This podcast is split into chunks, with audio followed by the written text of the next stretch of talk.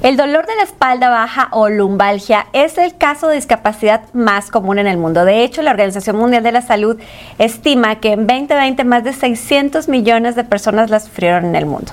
Por eso hoy en Gel Café vamos a hablar de cómo diagnosticarla, cómo tratarla y sobre todo, cuándo operar. Gel Café, Gel Café, Gel Juana Ramírez y el doctor Fernando Castilleja. Bueno, pues hoy vamos a hablar del famoso dolor de la espalda baja o lumbalgia. Y para eso hemos invitado a la doctora Ana Serrano. Ella es especialista en ortopedia y traumatología. Ana, bienvenida. Hola, Juana. Gracias por, la invitación. Teníamos planeado estar en algún momento en Gel Café hasta que se nos hizo. Hasta que se nos hizo y pues qué bueno que fue ahorita. Qué bueno. Un gusto. Mira, vamos a hablar de este tema de la lumbalgia. La lumbalgia se define como el dolor musculoesquelético que sucede entre el final de las costillas y el inicio de los glúteos o las pompas. Entonces, esa zona es una causa de dolor muy frecuente. Muy frecuente. En la medicina general, en la medicina laboral, en la medicina interna y en, prácticamente todas las áreas. Entonces, yo quisiera empezar con Ana.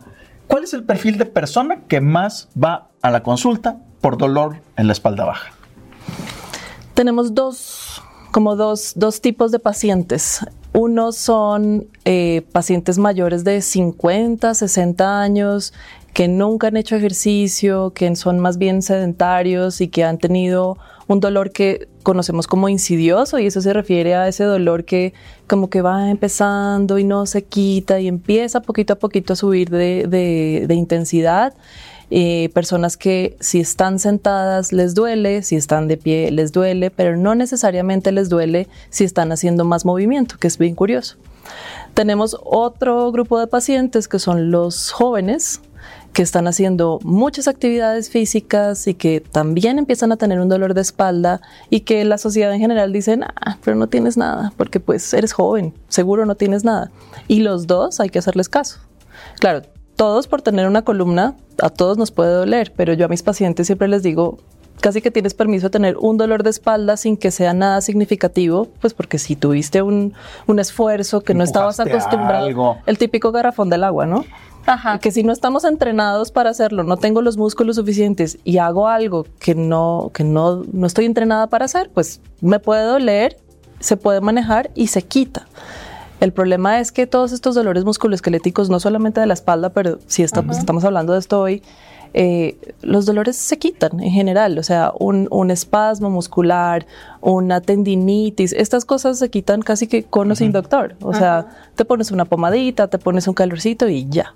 Pero estos dolores incapacitantes de no pude levantar a mi bebé de la cuna, que ese es otro, ahí sí, otra población, no pude ir a trabajar que es todo el tema de salud pública de tenemos un montón de personas que no pueden ir a sus sitios de trabajo porque no, no pueden.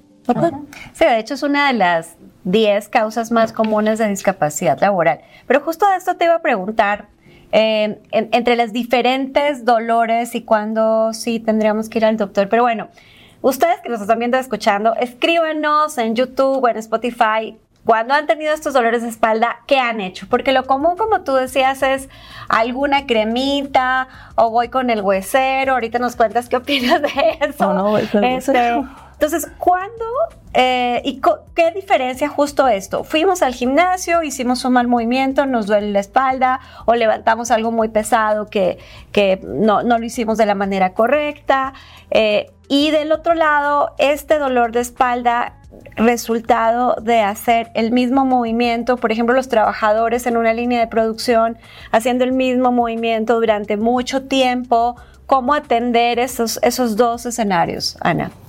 Sí, tienes, o sea, primero, como yo le digo a todos los pacientes, tenemos que tener diagnósticos, porque muchos doctores podemos hacer muchos tratamientos. O sea, yo tengo mi recetario, yo puedo estar prescribiendo calor, pomadas, medicamentos, pero tenemos que establecer los diagnósticos. Y aunque hay ciertas lumbalgias, o sea, dolores de espalda baja, que pueden ser más características de cierto grupo del trabajador en la línea de la fábrica o de la señora que acaba de tener un bebé o el que nunca se ha movido, pudiera ser, pues a veces no. Si han visto, seguro conocen personas, familiares, amigos que podría ser una cosa y termina siendo otra cosa. Entonces, para eso definitivamente tenemos que hacer un diagnóstico correcto, oportuno, acertado, porque sobre eso vienen los tratamientos. Y hay otro, hay otro pues, grupo de pacientes que son los que tienen dolor de espalda a causa de cosas autoinmunes. Que ese no es por culpa de que me caí de sentón y no es por culpa de que hice o no hice ejercicio, sino algo en mi cuerpo está atacándose a sí mismo y me está generando un dolor y ese tipo de pacientes pueden ser incluso jóvenes, entonces es un poquito más difícil diagnosticarlos. O se tardan, o sea, como que tienen que peregrinar de un doctor a otro hasta que llegan con el diagnóstico, cuando se pueden hacer cosas con mucho más, eh, o sea, siendo más oportunos y teniendo tratamientos más, más rápidos. Tienes razón, ahora que lo recuerdo, también es frecuente tener dolor lumbar cuando se trata de una infección urinaria o cuando tienes eh, problemas de colitis. Ah, hay dolores lumbares que no son ortopédicos, que no son de la columna, que no son de ninguna articulación, sino son de algún otro lado particularmente en medicina interna, que es lo que vemos, infecciones urinarias, o sea, pielonefritis, infecciones del riñón que dan dolor en la parte de atrás, en la parte baja de la columna, o dolores muchos digestivos. Sí. Muchas veces la colitis, la diverticulitis, o, incluso endometriosis. Endometriosis, problemas ginecológicos, dan dolor irradiado. Nosotros los médicos le decimos irradiación del dolor hacia hacia la región lumbar, que no es otra cosa más que el dolor duele arriba, aunque sea de otro lado, ¿no? Y en algunos casos hemos tenido pacientes que vienen con dolores de la rodilla y cuando el problema realmente es lumbar. O sea, es parte de este tema de la irradiación.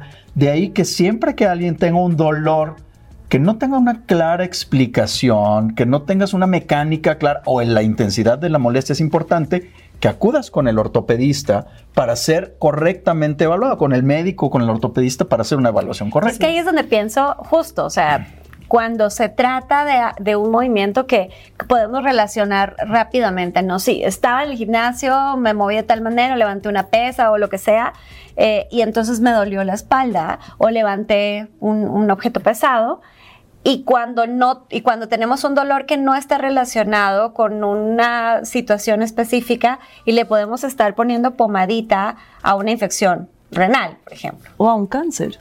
Ajá. Porque también hay dolores de espalda que se causan porque si un paciente tiene un cáncer en alguna zona del cuerpo e hizo metástasis a los huesos, como puede pasar, por ejemplo, con el cáncer de próstata, no le podemos estar echando una pomadita a un señor que tiene dolor de espalda porque está plagado de cáncer en el se, dice mal, pero sé que lo entienden bien así.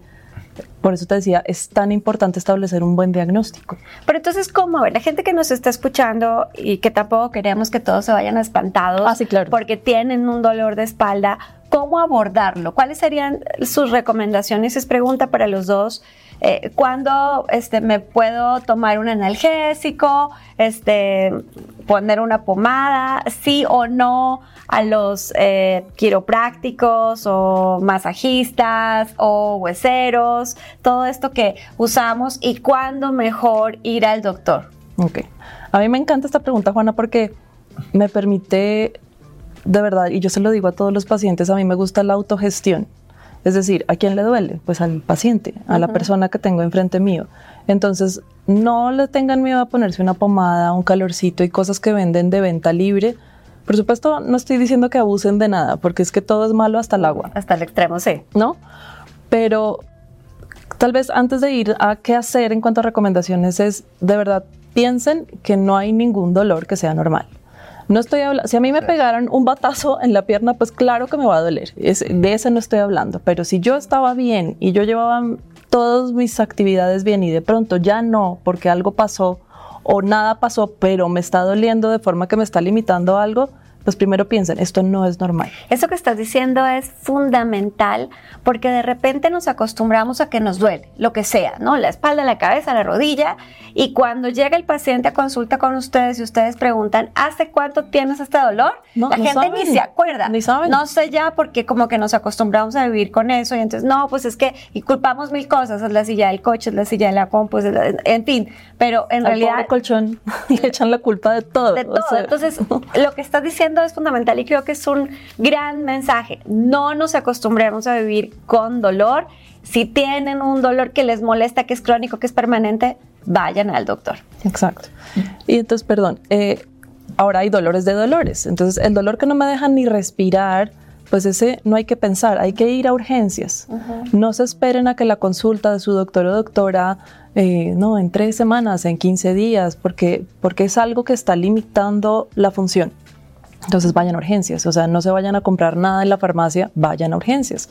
¿Por qué? Porque un dolor que de, salió de 0 a 100 y, y ahora ya no puedo ni respirar, pues capaz si te estás tomando un medicamento que es más, no va a ser la cura, sino que va a ser todavía peor. Si es un dolor que puedes ponerte algo local, yo siempre soy muy amiga de las cosas locales, eh, tal vez porque yo he sentido tanto dolor en mi vida que, que de verdad no quiero que nadie lo sienta. Eh, eso no va a hacer daño y va a permitir saber, ah, bueno, me siento un poco mejor, esto espera a que pueda llamar a mi doctor el lunes y que me dé cita el martes o el miércoles, ¿no? Digo, paracetamol, que es lo que siempre tenemos a la mano, cosas que son de venta libre, pues eso yo no, no sé tú qué opinas, pero yo no le veo mucho inconveniente. Yo creo que no es inconveniente siempre y cuando tengas razonablemente controlado el escenario. Es decir, tienes el dolor, Oye, nada más es dolorcito, me, me tomé un paracetamol, un naproxeno de venta libre. Ah, se me calmó. Ok, perfecto, puedes esperar. Pero es bien importante que nuestra audiencia sepa que si el dolor de espalda se acompaña de otros síntomas, es importante evaluarlo. Oye, tengo dolor de espalda, pero tengo escalofríos y tengo fiebre. A ver, chato, es otra cosa. Exacto. O sea, puede ser, el, dolor está en la espalda, pero hay otros síntomas. O ¿sabes qué? Tengo dolor de espalda y estoy orinando rojo. ¿sí? O tengo dolor de espalda y mi abdomen, se, mi abdomen se distendió o no puedo mover bien un pie. O sea, son síntomas o datos de alerta que adicionalmente al dolor, a la lumbalgia, sí necesitan una evaluación médica. Bueno, doctora, ¿y cuándo sí o cuándo no? Huesero, masajista, quiropráctico, etcétera. Yo digo sí a todo aquel que esté calificado. Porque mal haría yo en decir, no, solo vayan al ortopedista y a nadie más. No, no porque hay mucho personal de salud capacitado para hacer lo que sabe hacer bien. Eh, sé que, por ejemplo, en Estados Unidos la, parte quiropráctica está mucho más eh, como regulada, que lo que puede estar aquí pero también, y tengo pacientes que me dicen, es que cuando yo fui con esta persona, a mí se me quitó el dolor. ¿Y quién soy yo para decirle no, no vayas? ¿Sí? Obviamente, si tenemos un problema de me caí de sentón y me fracturé, pues no, no queremos que nadie te sobe, ni que nadie, porque es algo que más bien hay que tener en inmovilización, reposo, antiinflamatorios y demás. Entonces, sí soy súper amiga de toda la parte de fisioterapia, medicina de rehabilitación, quiroprácticos bien capacitados, hueseros no sé qué es, si te soy sincera. Aquí le decimos igual, o sea, cuando es que me está doliendo, entonces me ajusta. Sí, no, el, el masajista, sobandero, pero ese no tiene un título hasta donde yo lo... No, no lo eh, pero quiroprácticos bien capacitados, fisioterapeutas, médicos rehabilitadores, médicos generales que sepan abordar bien a un paciente, neurocirujanos, ortopedistas, sí. Ahora, hay un, hay un, tema bien importante y ahorita tiene, lo mencionaron en, un par de comentarios. Es gente que está constantemente en el trabajo, en un movimiento repetitivo, que tienden a lesionar, si es la causa de discapacidad más grande del Seguro Social. Eh, eh, ¿qué, ¿Qué papel tiene la higiene postural? ¿Qué papel tiene el ejercicio preventivo de tener lesiones musculares? ¿Cómo le decimos a nuestra audiencia? ¿Qué tienes que hacer para prevenir tener dolor lumbar? Es que, Fer, ahí está la clave, la palabra prevención. Yo como ortopedista puedo tratar muchos dolores agudos de este momento y, y sé los tratar y los sé tratar bien, pero yo tengo que hacer algo un poquito más allá y es ver qué hago ahorita y qué voy a hacer para tus siguientes 10 años, en donde seguirás siendo joven y seguirás trabajando, entonces tenemos que hacer cosas. Dentro de eso está la buena postura, sí, pero ustedes verán que la gente no está así, porque eso también es incomodísimo, sino cómo tener músculos fuertes, cómo ser móviles, eh, y yo tengo una premisa que es movimiento libre, placentero y sin dolor. Eso significa diferentes cosas para cada persona. Pero si tú te puedes mover porque nadie te está obligando a hacerlo, porque te estás moviendo y que te gusta hacerlo. Y además de eso, no te está doliendo lo que tú estás haciendo, pues eso es bueno para todos. Y eso ayudará en la prevención de eh, posibles lesiones. Dos preguntas. Una para ti, Fer. En un tuit ¿Cuál es la diferencia entre dolor agudo y dolor grave? Porque lo hemos dicho en varios momentos. ¿Cuáles son, ¿Cuál es la diferencia? Mira, el dolor agudo es la aparición, el, tiempo de aparición es rápido. Hoy empezó, ayer no lo tenía, hoy lo tengo. Eso es agudo. Un dolor grave depende de la intensidad del dolor. Hay leves, hay moderados, hay graves. Hay un dolor, ay, piquetito, ah, ya se me quitó, no pasó nada. Eso fue agudo, no grave. El que se entrinca. Si alguien de ustedes ha tenido un dolor de estos o algún familiar, que nos diga. Típico, te agachas, te levantas.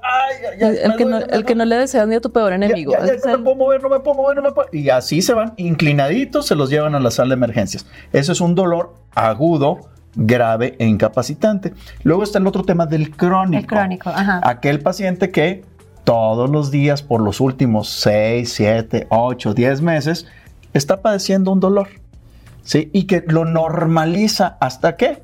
Hasta que lo incapacita. Ahora, para ti, Ana, ¿cuándo una lumbalgia o dolor de espalda debe terminar en el quirófano? ¿Cuándo sí hay que operar? Cuando tenemos diagnósticos precisos, en un caso muy específico que yo creo que ustedes me van a poder entender, a alguien se le sale el disco intervertebral, eso se llama hernia. Hernia en medicina se refiere a cuando algo se sale, cuando no debería salirse, por donde no debería salirse. Entonces, en el caso de una hernia discal es que se sale el contenido del disco y apachurra, presiona los nervios. Entonces, si eso está tan salido que presiona tanto los nervios y no sientes las piernas y tienes un dolor que no se quita con ningún medicamento ni de los que te usan en la farmacia, pero no los que te ponemos nosotros, eso es una indicación para cirugía, pero no lo tomen como una condena, porque yo sé que la gente dice, no, cirugía de columna, yo no quiero, es, es la solución, no es una condena, y ahí es cuando les va muy bien. Ahora hay un tema importante que yo como médico lo he visto en discusiones por años. ¿Quién debe operar la columna? ¿El ortopedista? ¿El neurocirujano? ¿Quién? ¿Quién lo hace? ¿Quién tiene esta capacidad técnica?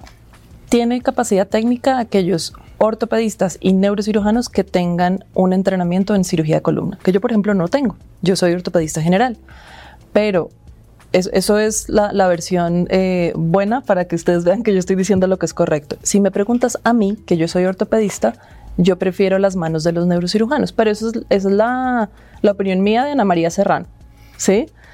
Pero están capacitados tanto neurocirujanos especialistas en columna como ortopedistas especialistas en columna. Aquí yo creo que ese tema es bien importante, Ana, porque porque la columna es una, es una situación estructural que debe de prevalecer una cierta funcionalidad estructural, pero que tiene una relación muy interna, muy intensa con el tejido neurológico, ya que la columna protege la médula espinal y de ahí salen las raíces nerviosas que dan la sensibilidad y el movimiento a todo el cuerpo. Por eso ese, ese punto a veces es medio álgido y creo que tú tienes toda la razón. Los médicos especialistas de ortopedia, o de neurocirugía que tienen una alta especialidad en cirugía de columna son las personas indicadas para hacer este tipo de intervenciones. Ahora, el tema de la columna es un tema multidisciplinario. Sí. Hay rehabilitaciones, la gente para ayudarlos al control del peso, que luego la cinética, el movimiento puede verse afectado por temas eh, de peso, de pie, de, mala postura, etcétera. Pero también el médico del dolor interviene. Así y en muchos casos eh, eh, he visto muchos pacientes que llegan con una lumbalgia aguda que puede ser resuelta por medicina del dolor. ¿Cuándo vamos con el ortopedista? ¿Cuándo vamos con el algólogo o médico experto en medicina del dolor? Esta pregunta me encanta porque además la anestesióloga que se dedica a dormir a mis pacientes es algóloga y algóloga intervencionista. Esto significa que es especialista en dolor y puede hacer procedimientos, o sea, intervenciones para quitar dolores agudos, crónicos, graves. Entonces, volvemos a lo mismo y perdón por ser tan repetitiva, pero todo tiene que ver con el diagnóstico. Si no le ponemos un nombre apellido a las cosas, es como pegarle la piñata con los ojos vendados. A veces le pegas y a veces no, y a veces no le pegas nada. Entonces, si tenemos unos, eh, por ejemplo, abombamientos discales que medio se está saliendo la hernia, pero no se ha salido del todo, ya hizo fisioterapia, ya hizo medicamentos y no está bien, pero no está para cirugía, pues sí se pueden hacer intervenciones como infiltraciones, diferentes cosas que hacen los algólogos específicamente. Yo creo que aquí lo importante, después de escucharlos a ustedes, es que si se trata de la columna, si se trata de la espalda, mejor preguntemos que el médico con el que estamos atendiéndonos es un especialista específicamente en columna porque no quiero que la columna sea una piñata, como decías tú, y que le estemos intentando.